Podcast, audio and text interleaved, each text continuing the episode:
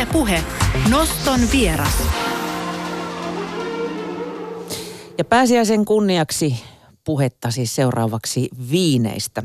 Nimittäin pääsiäinen on joulun ohella suomalaisille toinen suuri ruokajuhla ja se näkyy myös viinien myynnissä. Tervetuloa Tuomas Meriluoto, Master of Wine. Kiitos. Mitä, mitä tuo titteli oikein tarkoittaa?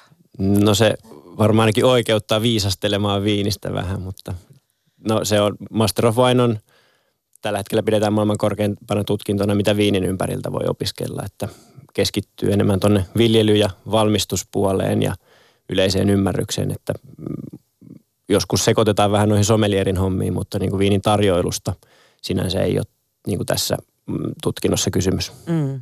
Mä ymmärsin, että teitä on kaksi Suomessa, jolloin tämä... No meitä on nyt kolme. Kolmas Itse asiassa hiljattain saanut. valmistunut kolmas. Eli tota noin, niin nyt on kolme Suomessa ja joku kolme ja puoli sataa maailmanlaajuisesti. Eli kuitenkin aika, aika pieni numero. Harvalukunen sakki. Sakki. Mm, mitä se vaatii, että tuon tittelin saa?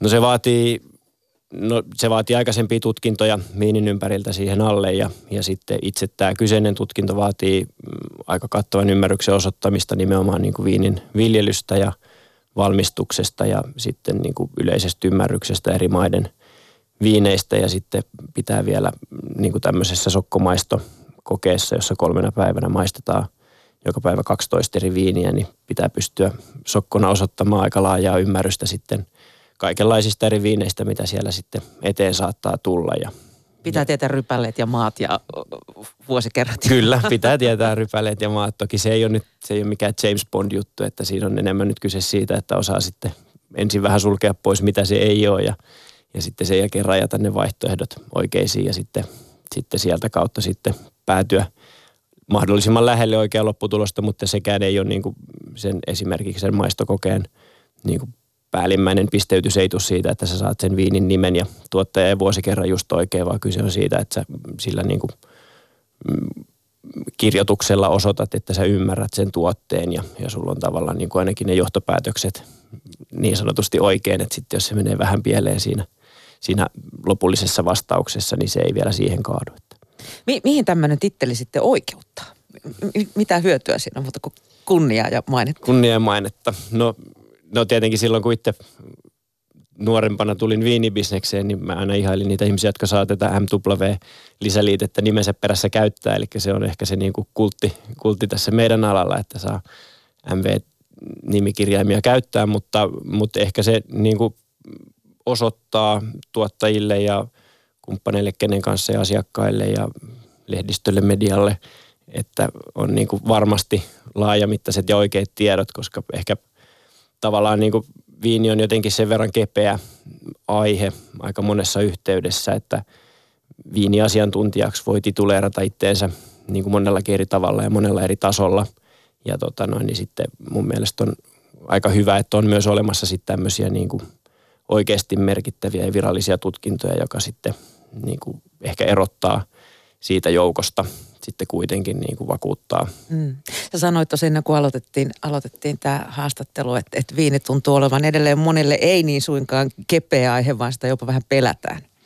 Joo, viini jotenkin vähän tuntuu siltä, että, että, toki, että viini on kuitenkin niin kuin ehkä historiallisesti ollut ylempien luokkien juoma tai tämmöinen niin kuin myöskin tietynlainen statussymboli, joka on ehkä hyödyttänyt sitä, että viinistä on tullut sitten ympäri maailman tunnettu juoma, mutta et, et ehkä jopa tänä päivänä mä pitäisin sitä pienenä rajoitteena, että vi, tuntuu, että osa porukasta vähän jännittää tai pelottaa puhua tai valita tai mm, viedä vieraille tai kavereille viiniä tuliaisiksi, koska jotenkin tuntuu, että siitä pitäisi sitten osata sanoa tai ymmärtää jotain, että siihen pitää olla joku suhde, mikä on ehkä mun mielestä vähän jotenkin vanhakantasta kuitenkin, että kyse on loppupelissä vain juomasta. Niin kyllähän sen huomaa jossa alkossakin, kun myyjät menee joltain kysymään, että, niin, että millaiseen tilanteeseen. Sitten se tuntuu hirveän nololta sanoa, että tuolla ihan lipittelen. niin, että, että jos nyt vaan ostaisin jotain juotavaksi. Että, kyllä, just näin.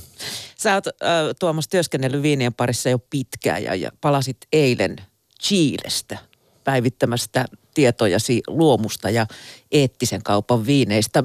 Millaisia trendejä löytyy tälle viinivuodelle 2019? No, no just toi luomu tai niinku tämmöisiä, että et trendejäkin on monen kokoisia ja monenlaisia, mutta et mun mielestä niinku sanotaan näin, niinku isoa, isoa joukkoa ihmisistä kiinnostaa kyllä tällä hetkellä niin kuin ruoan ja myöskin juoman niin kuin se niin kuin aito alkuperä, alkuperäisyys ja sitten tietyllä lailla niin kuin puhtaus ja sen, sen tuot, ostettavan tuotteen suhde niin kuin ympäristöön.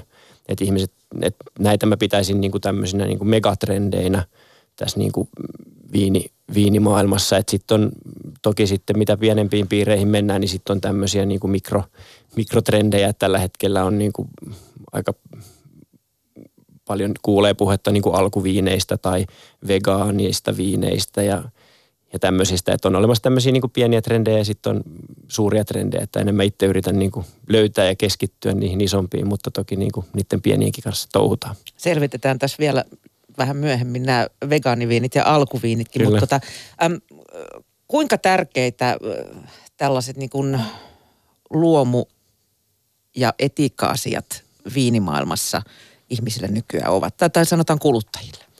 No luomu on koko ajan kasvava.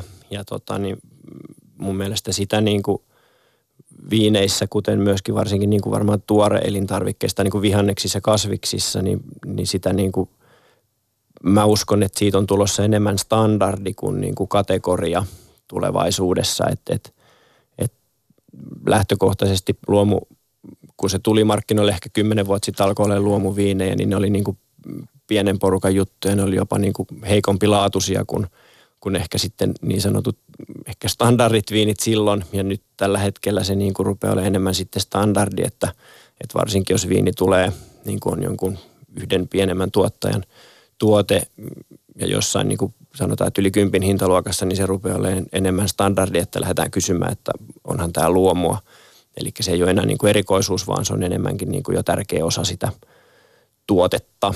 Mm, sitten taas eettiset asiat, niin sen mä näen, niin kuin, että siihen panostaa tällä hetkellä esimerkiksi Suomessa alko niin kuin hankintapuolena ja myöskin sitten me maahantuojat tosi paljon tehdään töitä sen eteen, että tuotteiden niin kuin jäljitettävyys ja se alkuperä ja että ne tulee niin kuin sellaisista oloista, että se on niin kuin kestävää se mm, tavallaan viljely ja myöskin ne niin kuin työolot ja kaikki nämä, koska sitten viinejä myöskin tuodaan semmoisista maista, jossa ne kaikki asiat ei ole lähtökohtaisesti aina niin hyvällä mallilla kuin meillä täällä Suomessa, niin, niin mun mielestä se on niin kuin tällä hetkellä puheen tasolla ja myöskin niin kuin tulevaisuudessa mä uskon, että se tulee enemmän niin kuin vaatimus, että sen tuotteen alkuperä pitää pystyä jäljittämään ja sen niin kuin kuluttajan haluaa tietää, mistä se tulee ja, ja näiden eteen tehdään tällä hetkellä kovasti töitä, että miten sen saisi mahdollisimman läpinäkyvästi sitten tuotua ilmi. Mm. Öm, mitä se luomu sitten tarkoittaa? Avaa se koko niin kuin luomuviini-käsite. Siis mä oon ollut siinä uskossa, että hyvin moni tuottaja, vaikka niille ei tätä luomusertifikaattia ole, niin, niin tuottavat luomua, mutta sertifikaatti on niin kallis, että sitä ei oleta sitten ostaa.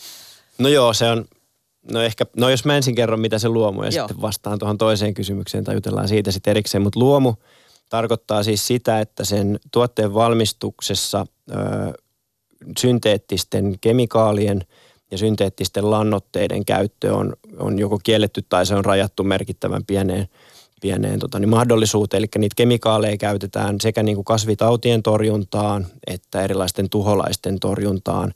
Ja sitten tosiaan toinen oli nämä kemialliset lannoitteet, mitä sitten jossain tapauksessa käytetään. Eli niitä kaikkia kolmea rajoitetaan ja tota, niin sitten jotta pystytään sitten edelleen niin kuin viljelemään, vaikka ei saada käyttää näitä, näitä tota noin, niin kemiallisia tehokeinoja, niin sitten niiden tuottajien pitää erinäköisten muiden toimien, ja siellä on tosi hauskoja keinoja käyttää, mitä tota noin, niin sitten niitä viinejä valmistetaan. Eli tämä on luomua. Ehkä joku, tai siis esimerkkejä on ihan hirveästi, mutta, mutta esimerkiksi vaihtoehtoiset tavallaan, että no yksi esimerkki vaikka Chiilessä oli nyt, siellä on tämmöisiä punaisia pienen pieniä hämähäkkejä, tota noin, jotka syö näitä viinilehden, tai ne itse asiassa imee sappea sieltä viinilehden lehdistä. Näitä löytyy itse asiassa Suomessa, jos katsoo herukka pensasta joskus ja se lehti kuivuu ja käpristyy ja sitten kurkkaa sinne toiselle puolelle, niin siellä on semmoisia pieniä punaisia pisteitä ja vähän samanlaisia ötököitä sieltä siilessä kasvaa ja niitä, ne punaiset hämähäkit sitten siellä viinitarhoilla, niin ne syö niitä lehtiä tai niiden lehtien sappeja, ne lehdet kuivuu ja putoo pois, jolloin sitten tämä yhteyttämisprosessi, eli mistä nyt sitten sokeria saadaan sinne rypäleisiin, niin hidastuu ja se aiheuttaa katoa siinä viinituotannossa. Ja aikaisemmin näitä on sitten jollain myrkyllä tapettu näitä hämähäkkejä, mutta et yksi hauska kikka on esimerkiksi, tiedän muutamankin tarhan, missä ne tota noin, niin on sitten yhteistyössä jonkun, jonkun tota niin, yliopiston kanssa ne on niin kuin onnistunut sitten kasvattaa, e, löytänyt semmoisen valkoisen hämähäkin, joka syö sitten näitä punaisia hämähäkkejä ravinnokseen ja ne on niitä sitten viljellyt niitä valkoisia hämähäkkejä ja istuttaa niitä valkoisia hämähäkkejä sitten sinne tarhalle niiden punaisten vihollisiksi. Ja tota noin, niin, mutta sitten sit mennään niin kuin siihen... Luonnonmukaista torjuntaa. Kyllä, luonnonmukaista torjuntaa ja tämmöinen niin kuin luonnon tasapaino pitää löytyä, että sitten just no yksi viinintekijä sitä selitti mulle, että se sanoi, että pitää olla tarkkana, että, on niin kuin, että jos sitten on liikaa valkoisia hämähäkkejä, niin sitten ne syö kaikki punaiset hämähäkit ja sen jälkeen ne kuolee itse nälkää. Että, että tavallaan, mutta että siinä tavallaan niin kuin luomuviljelyssä niin kaikessa on koko ajan kyse siitä, että, että nyt kun ei käytetä sitten mitään myrkkyä, mikä tappaisi jonkun kasvitaudin tai tuholaisen, niin sinne yritetään etsiä ne luonnon omat keinot löytää se tasapaino – ja niitä on niin kuin niitä keinoja, ne on, ne on niin kuin aina tosi hauskoja, koska ne on niin kuin, että sit kun sen ymmärtää, niin ne on aina niin kuin tosi luonnollisia. Mm. Tai tavallaan, että, että okei, tuossahan on tosi paljon järkeä, että, että mik, miksei kaikki tee näin tai miksei asiat ole näin, mutta että ongelma on just siinä, että, että aikaisemmin on vaan niin kuin lähdetty tehotuotantoon, että mahdollisimman isot tarhat ja hävitetään metsät ja puskat ja kaikki muut ja sitten tavallaan menetetään myöskin se luonnon tasapaino siinä, jonka, joka tuo ne ongelmat sitten – sinne tarhoille. Mikä tämän merkitys on sitten, tai vaikutus ö, luomuviljelyn siihen, siihen niin kuin satoon, siihen tuottoon? Ö, pystytäänkö niin kuin luomuviljelmään yhtä tehokkaasti? No luomuviljely on toki niin kuin se on prosessina jonkun verran kalliimpi, että riippuu vähän missä maassa sitä tehdään. Puhutaan 10-20 prosenttia korkeimmista kustannuksista siellä tarhoilla niin kuin siihen rypälekiloon. Että se riippuu tosi paljon tosiaan mistä maasta, mutta nyt esimerkiksi Chile – missä mä olin, niin siellä on kyllä niin kuin tosi hyvät olosuhteet tehdä luomuviinejä, koska siellä on aika kuiva ö, kasvukausi, jolloin ei ole tavallaan niin kuin kosteutta ihan hirveästi. Että et ehkä hankalin, hankalin olosuhde tehdä luomuviiniä on aika sateinen viinialue, jossa sitten ne sateet tuo yleensä mukanaan sitten, kun ne rypäleet alkaa kypsyä, niin ne on aika tiiviitä ne tertut ja sitten kun ne kastuu, niin ne rupeaa keräämään kaiken näköisiä homeita ja ongelmia itseensä, niin tavallaan se on ehkä suurin haaste, että Chiilessä tätä ongelmaa ei ole, että siellä on se joku reilu 300 päivää aurinkoa vuodessa, niin tavallaan siellä ei esimerkiksi siitä kärsitä, jolloin se on enemmän nyt sitä sitten sitä ehkä niiden tuholaisten torjuntaa kuin, kuin kasvitautien torjuntaa siellä. Mm. En, entäs sitten tämä luomusertifikaatti? No luomusertifikaatti, mä itse lähden siitä, että tuotetta ei voi kutsua luomuksi, jos ei sitä ole sertifioitu, koska luomu itsessään on sertifikaatti. Että on, on toki niin kuin jonkun verran tiedän tuottajia, jotka kertoo valmistamansa viiniä esimerkiksi luomumenetelmillä, mutta he ei ole sitä sertifioinut. Et, et syitä siihen on, on varmasti monia, mutta et, et mun käsityksen ja tiedon mukaan se sertifikaatti sinänsä ei ole kovin kallis, mutta toki näiden sertifikaattien ylläpitämiseen vaatii henkilöresursseja ja että pitää – pitää ajan tasalla ja pitää raportoida ja pitää seurata ja, ja tota, niin pitää olla aina valmis siihen, että se sertifioija, eli tämä sertifikaatti ostetaan kolmannelta taholta, joka valvoo sitä, että näitä menetelmiä, jotka, jotka on kielletty, niin ei käytetä. Ja tota, no, niin pitää olla tavallaan niin kuin koko ajan valmiudessa pystyy osoittamaan se tuotantomenetelmät ja nämä, eli että ne kestää sen sertifikaatin vaatimukset, että, että toki niin kuin siihen liittyy – jonkun verran kustannuksia, mutta et ehkä ne motivaatiot sitten, että voi olla kyse niin pienestä tuottajasta, että ei sitten ole ehkä mahdollista lähteä siihen, että olisi niitä henkilöresursseja osoittaa. Tai sitten on kysymyksessä tilanne, että on vaikka tuottaja, jonka, joka on semmoisella alueella, että ne viljelyolosuhteet ei lähtökohtaisesti joka vuosi ole ehkä niin optimaaliset, että pystyisi tuottamaan luomua, jolloin haluaa jättää itsellensä sen ikkunan auki, että jos se katastrofi iskee tai tulee todella vaikea tai tai huono vuosi, niin sitten voidaan joutua jotain menetelmiä käyttämään, mitkä ei sitten mm, sovi siihen luomusertifikaatin piiriin.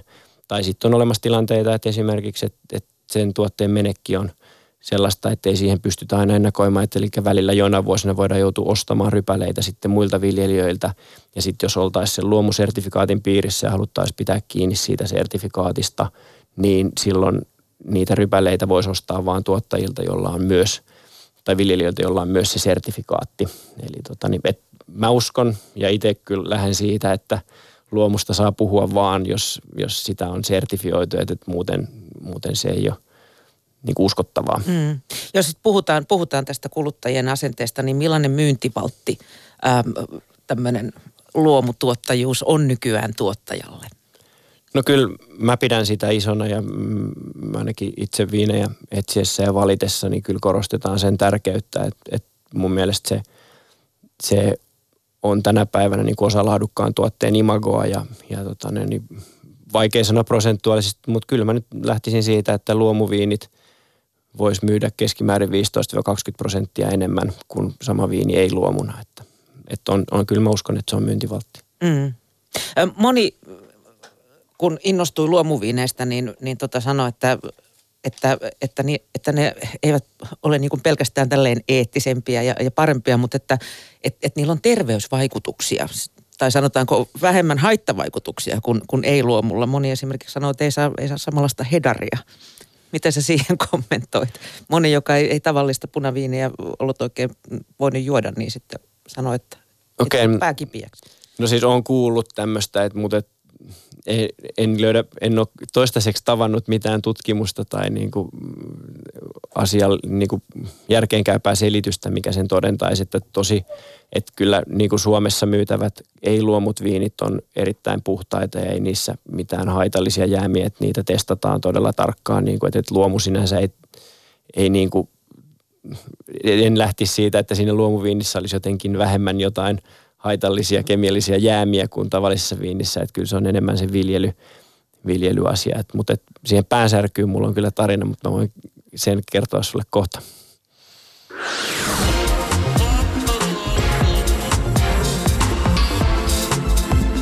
Ylepuhe Noston vieras. Ja Noston vieraana on tänään Master of Wine Tuomas Meriluoto ja puhutaan siis viineistä. Tota, mitä kaikkia ympäristökulmia sitten tuolla viinimaailman tuotantopuolella nykyään huomioidaan? Mitä, mitä siellä täytyy ottaa huomioon? No ympäristökulmia toki niin kuin tosiaan ehkä näitä vihreitä valinnoitakin kutsutaan, niin siellä on siis tavallaan niitä, no luomun lisäksi on tietenkin näitä tavallaan ehkä luomun jatkeena on tämmöinen niin biodynaamiset viinit, on niin kuin toinen sertifikaatti, mutta sitten jos mennään Miten enemmän... Miten se eroaa luomusta?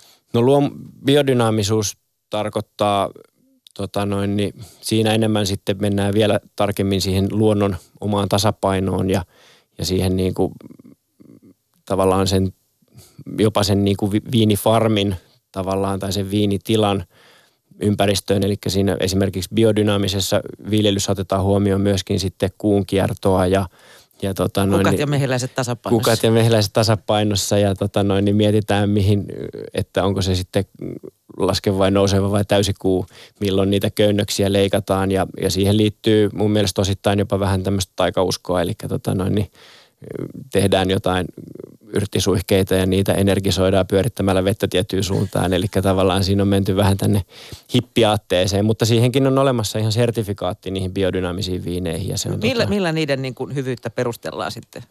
Mm, no se on sen farmin tasapaino ja se, että eletään niin kuin sen, sen ympäröivän luonnon kanssa niin kuin täydellisessä tasapainossa ja yhteydessä. Eli se, se on tota noin, niin tavallaan 2.0 tähän luomuun, että mun henkilökohtainen, että, että mä oon maistanut jotain niin kuin todella merkittäviä ja hyviä biodynaamisia viinejä ja aina välillä joudun, joutuu niin kuin miettimään, että, että mikä näissä on se niin kuin taika tai juju. Mut et, et Kai sit, kysyit kuun kierrosta silloin. Niin, nimenomaan, mutta et, et, et osittain mulle niihin tulee välillä semmoinen olo, että niihin liittyy ehkä jonkun verran myös sitten tämmöistä ylimääräistä taikauskoa, mikä ei niin kuin – ainakaan ihan joka tilanteessa on maalaisjärjellä selitettävissä, mutta on myös paljon asioita, jotka siellä on niin kuin järkeenkäypää, että sitten jos tavallaan kuulostaa hullulta tämä niin kuin kuun, kuun vaikutus, niin sit toisaalta sitten jos miettii, että nousuvesi ja laskuvesi kuitenkin perustuu kuun kiertoon ja samalla lailla ne miettii sitten, että, että mä en nyt muista, en, en ymmärrä kuun kierrosta niin paljon, mutta samalla aikaa, kun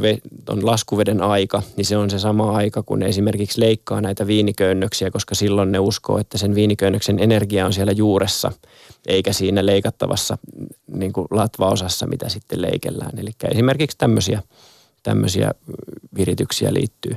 Mutta ehkä noista niin kuin ympäristöasioista, niin hiilijalanjälki on tällä hetkellä niin kuin aika paljon keskustelussa, että erilaiset tavallaan niin kuin viinipakkaukset ja viinipullojen paino ja niin kuin kuljetus, että millä se viini on kuljetettu maahan tai mistä se viini tulee, niin semmoiset asiat on, on niin kuin tällä hetkellä puheena. Ja sitten uusiutuvan energian käyttö siellä viinin tuotannossa on, on isossa puheessa ja sitten esimerkiksi tietyillä alueilla niin mitataan sitä ja raportoidaan sitä, että paljonko puhdasta vettä kuluu yhden viinilitran tuottamiseen, eli kun siellä tosi paljon käytetään A niin kuin kasteluun ja sitten myöskin siinä niin kuin viinin valmistamossa siihen liittyy tosi paljon hygienia, puhdistamista, pesemistä, niiden laitteiden huoltoa ja tämmöistä, niin mitataan esimerkiksi sitten, esimerkiksi joku Etelä-Afrikka, missä on niin kuin säännöllisesti pulaa juomavedestä, niin, tota noin, niin sitten se viinituotanto paljon ne käyttää sitten per viinilitra sitä vettä, niin se on semmoinen seurattava kohde. Mm. Et tota, niin, niitä löytyy tosi paljon meidänkin arkielämystä. No se vesi ja energia ja hiilijalanjälki yleensä, niin ne on kyllä niin kuin ehkä keskeisimmät ympäristönäkökulmat. No tässä on nyt viime aikoina varmaan suurimpana aiheena ollut ilmastonmuutos. Miten, miten se on näkynyt viininviljelijöillä?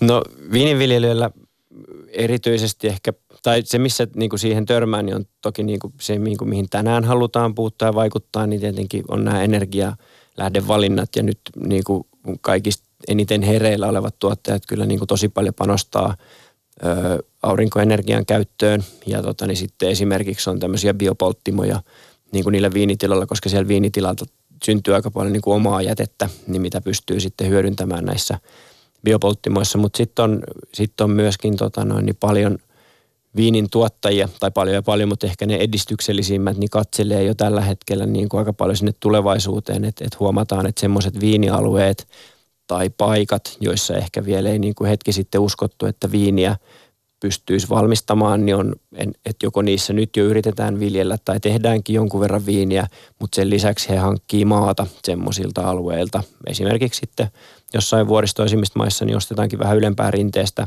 maata, johonkin sitten tulevaisuudessa aiotaan istuttaa tarhoja tai sitten, tai sitten mennään, riippuen kummalla puolella palloa ollaan, niin mennään pohjoiseen tai etelään sitten vähän pidemmälle. Ja no esimerkiksi nyt viimeisimpänä niin jonkunlainen trendi tällä hetkellä maailmalla on englantilaiset kuohuviinit ja silloin kun mä oon parikymmentä vuotta sitten tälle alalle tullut, niin ei siellä kovin montaa viinitilaa vielä ollut. Ja nyt niitä rupeaa kuitenkin jo näkymään aika reilustikin. Mm. Puhuttiin tuossa alussa jo siitä jäljitettävyydestä, että et, et se on tosi tärkeää nykyään. On, on viime aikoina puhuttu aika paljon tästä äm, elintarvikkeiden kopiobisneksestä. Nä, mm. Näkyykö tämä viinimaailmassa?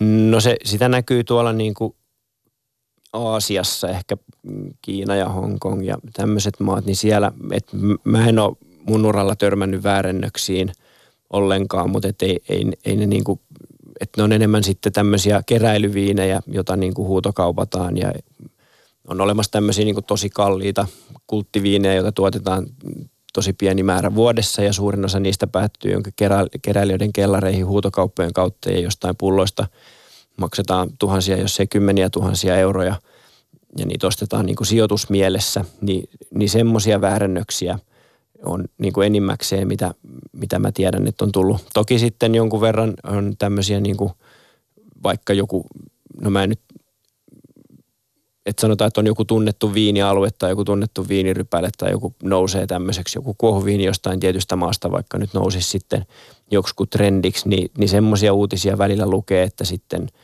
ö, jotkut muut tuottajat tai jotkut tuottajayhtiöt sitten on pullottanut tai tehnyt ö, viiniä sen maan tai sen rypälelajikkeen tai sen ala-alueen nimellä ja myynyt viiniä, vaikka ei se ole sitten oikeasti ollut just siltä alueelta, mikä on se trendikkäin. Et, et mä yritän nyt välttää mitään huhua laittamasta liikkeelle, niin mä en nyt sano mitään viinialuetta tässä, mutta on tämmöisiä niin kulttiin nousseita viinialueita, josta sitten kaikki haluaa juoda tämän tietyn alueen viiniä ja sitten ehkä sen ympäröivät tuottajat, jotka tuottaa monen kuluttajan makuun ihan samanmakuista viiniä, mutta ei sille ei ole sitä suosittua nimeä, niin sitten on ehkä tuottanut sitten jotain tämän nimistä viiniä sitten myytäväksi. Ja, ja niitä aina välillä lukee uutisissa, mutta, mutta tota noin, ne on enemmän tuolla niin kuin, että ehkä meidän hyöty alkosta Suomessa on se, että ollaan niin kuin tosi iso ja tarkka ostaja, niin, niin ei ole niin kuin oikeastaan, niin kuin en näe kauhean helposti mahdolliseksi, että semmoisia väärännöksiä päätyisi meidän markkinoille saataville.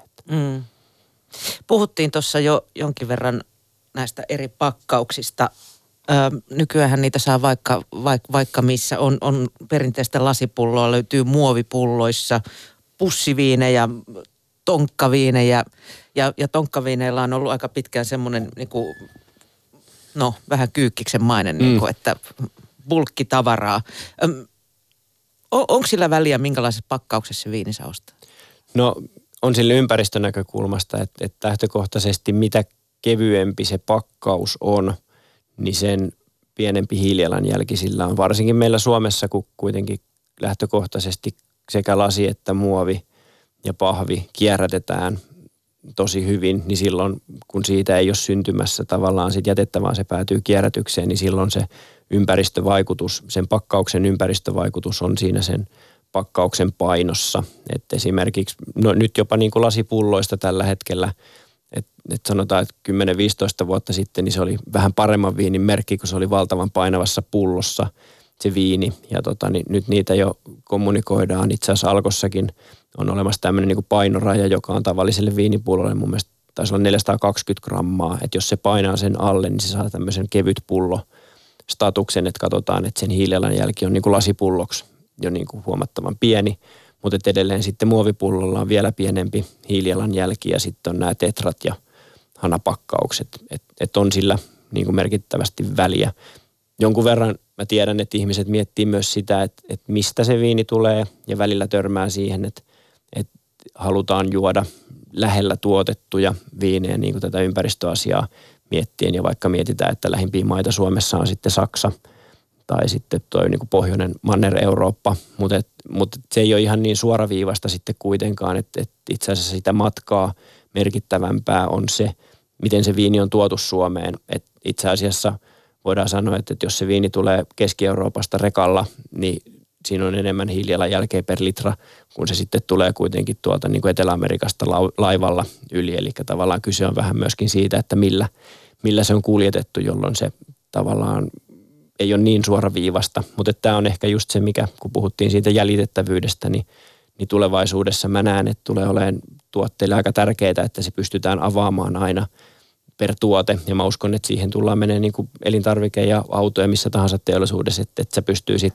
sen sun tuotteen, mitä olet ostamassa, niin katsomaan, että mikä sen hiilijalanjälki tai mikä sen ympäristövaikutus just sen kyseisen tuotteen, niin ei tarvitsisi arvailla sen tuotantomaan tai pakkausmuodon perusteella, mikä se on. Mm. Entä sitten se imago-juttu, koska siis eihän kuluttaja kehtaa niin kuin viedä tuliaiseksi tonkkaa tai pussia tai muovipulloa.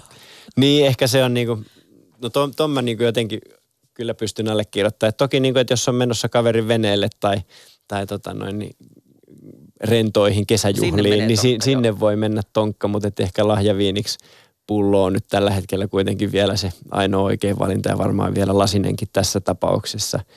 Et tota noin, niin ehkä siinä kohtaa se imago on. Mutta et kyllä, et esimerkiksi jos puhutaan nyt hanapakkauksista, niin, niin mä allekirjoitan sen, että varsinkin niin kuin silloin kun ne on tullut markkinoille 2000-luvun alussa, niin ne on ollut aika, tai ne ensimmäiset hanaviinit on ollut tosi edullisia. Lähettiin siitä ja tuottajat lähti ja me maahantuojat ja Alko lähti siitä, että niitä, ne on niinku tuotteita, joissa halutaan niinku ostaa enemmän määrää kuin hintaa.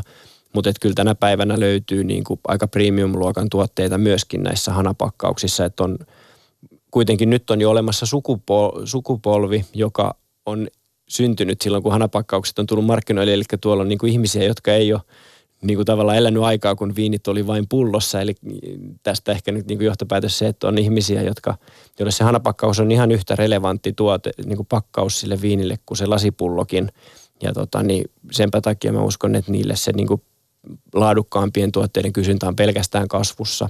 Et siellä haet, ja kyllä se nyt näkee, kun menee tänä päivänä vaikka alkon hyllyyn, niin siellä on ihan näyttävän näköisiä, kivan näköisiä ja jopa tämmöisiä niin kuin pöytään nostettavan näköisiä pakkauksia nykyään ja kyllä semmoisen mun mielestä vähintään veneelle kehtaa jo tuliaisiksi viedä. Että. Ja sitten mä näin semmoisia kauniita saviruukkuja, minne sen pussi voi nostaa siitä. Niin, niitäkin on ja kaiken näköisiä telineitä rakennettu. Mm. Öm, onko sitten suutarin lapsella kenkiä?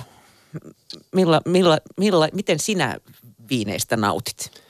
No kyllä mä pidän itteeni... Meneekö sulla hanapakkaus? Niin kuin? Menee hanapakkaus aivan helposti ja välillä provosoiden saatan kavereita kiusattakseni ottaa huikan pullon suustakin, mutta... Huttunen pöytä. Niin, no tota, ehkä siitä, siinä menee raja, mutta, mutta tota noin, niin mä oon itse asiassa aina suhtautunut itse viineihin niin kuin juomana ja silleen, et, et, ja itse asiassa uskon, että sen takia tämä niin opiskelu ja, ja tota noin, niin tämä viinien markkinoinnin parissa toimiminenkin on ehkä sujunut hyvin, että mä en ole niin kuin itse koskaan ollut mitenkään fanaattisen innostunut johonkin tietynlaiseen viiniin tai tiettyyn tuotteeseen, vaan mä oon aina ollut kiinnostunut nimenomaan siitä, niin kuin, että, että mitä ihmiset haluaisi juoda ja miten viinistä voisi tulla niin kuin semmoinen arkipäiväinen ja mikä on se, niin kuin, että, että yrittänyt keskittyä siihen, että tässä on kyse vain juomasta ja, ja jotenkin valitessa viiniä tai viiniä nautiskellessa mä aina yritän muistaa, että se on niin kuin sivuroolissa oleva tuote, että jos sen nostaa kavereiden keskellä, kavereiden kanssa illallispöytään, niin se on edelleen vaan tuote siinä, mitä nautitaan, kun ollaan siinä niin kuin yhdessä kavereiden kanssa, että sen pullon ei tarvitse olla siinä keskellä, eikä siitä tarvitse puhua tai pönöttää. Tai palvoa. Niin, just näin. Tuomas Meriluotto, kiitos kun pääsit noston vieraaksi ja oikein hyvää pääsiäistä. Kiitos samoin.